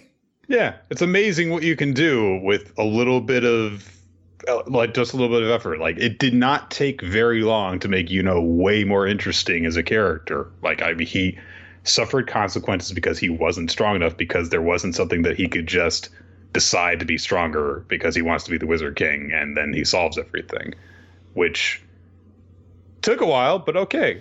There you go. Yeah. It's it's it's very satisfying. Uh, the last two pages, or I guess four pages, are devoted to the other two members of the Dark Triad, and a couple other people are going after the Heart Kingdom. Yeah, I think that was it. The uh, the kingdom, uh, Laura Yeah, they're Pacheco, going- everyone. And uh, meanwhile, uh, the king is actually targeting Yami. So Yeah, so uh, yeah, so I guess it's not the other two members of the Dark Triad. It's just the one basically, and then the king is going after Yami. So yeah, let's see what happens. Uh, The Dark Triad members have been made out to be pretty fucking bamp so far. So let's see. Yeah. This is the kind of thing that I wish that it hap- that it actually come out of the you know whole elf invasion thing, you know, where um, it was like, well, you know, what's one way that we can actually make it seem like the members of the Clover Kingdom can actually be you know face a challenge? Well, by turning half of them against the other. There you go. Oh, we solved everything while suffering like no casualties whatsoever. That we came out of this with more people than we went into it because that we've got prisoners on our side, and also both Patry and and Vangeance are here now. Yeah. also, Sec- yeah, Secre came about from that. Patry came from that. They're the prisoners who are now working for them. So there's like five extra characters that were work. They're working for the Clover Kingdom who weren't before. So. Yeah, I think this was a super good chapter. Like in another week, this could have been the chapter of the week. Uh, it won't because there are better chapters this week. But Yes. this was a really, really good one. This is the kind of chapter that makes me excited for Black Clover. Can't wait to see how they screw it up. All right, let's cap things off here then. Favorite series and MVP. I feel like it's probably obvious, but let's but uh, let's go ahead and say it. Uh, so my chapter of the week is I'm gonna give it to We Never Learn. I wanted to give it to Mashle, uh, which is also really really good, but I'm gonna give it to to We Never Learn just because I, I really enjoyed it. And yeah, Power's the character of the week. Yeah. Um, gonna echo both those sentiments. We never learned was really good this week. Power was the clear standout in all of manga this week. Uh, yeah. So all y'all who made me read Chainsaw Man, well, thanks for doing it at the exact right time, I guess. it's it's worth noting that the audience picked uh oh apparently I don't know there's a tie something's going on it was Mashle Magic and Muscles but now apparently it's Mashle Magic and Muscles and Chainsaw Man they're tied it looks like uh for chapter of the week and uh, Power was almost universally the uh, MVP this week which makes sense Yeah, it has to be. Yeah. Um, what was I gonna say? Uh, I said at the top of the episode, like you know, I'm glad for weeks like this where we get a ton of manga, so that you know, we, at least we have some good chapters. But the chapters that were good this week were really good. no I So, yeah we had a handful of, of, of chapters that were incredibly good, and then a bunch of chapters that were just like, Bleh. so it all evens out, I guess. So, guys, that's going to do it for Weekly Manga Recap this week. So, thank you all for joining us. We record the show here on twitch.tv slash Rolot starting around 7.30 to 8 Eastern Time every Wednesday. Uh, if you want to check out more of our podcast, you can go on weeklymangarecap.podbean.com. That's where we archive all of our episodes. Also, of course, there's patreon.com slash weeklymangarecap where we upload bonus stuff for champion level subscribers. Uh, we want to thank everyone who contributes to that Patreon, as well as uh, the people who help make the podcast what it is. Ninja X3i for maintaining the spreadsheet so that we can very easily reference who won the audience popularity poll, for example. You can also check out uh, Votes, the Twitter account. I also want to thank Steve Mann, our artist, as well as Infamous Plan for making the visual frame for the stream. Milo Jack Stillitz and Winsdale Cheddar for making the opening sequence of Weekly Manga Recap as well. And uh, join the Discord. yeah do it I think that. I'll fist fight you. I don't know if I I'll fist fight you if you don't or if you do. I don't really know which one I'm going with, but I'm gonna I'm gonna fist fight you. It depends on what you do, I guess. Yeah, But really? yes. Ball, balls in your court, individual. that I have challenged to a fist fight regardless of what you do. Exactly. All right, that's gonna do it. Goodbye.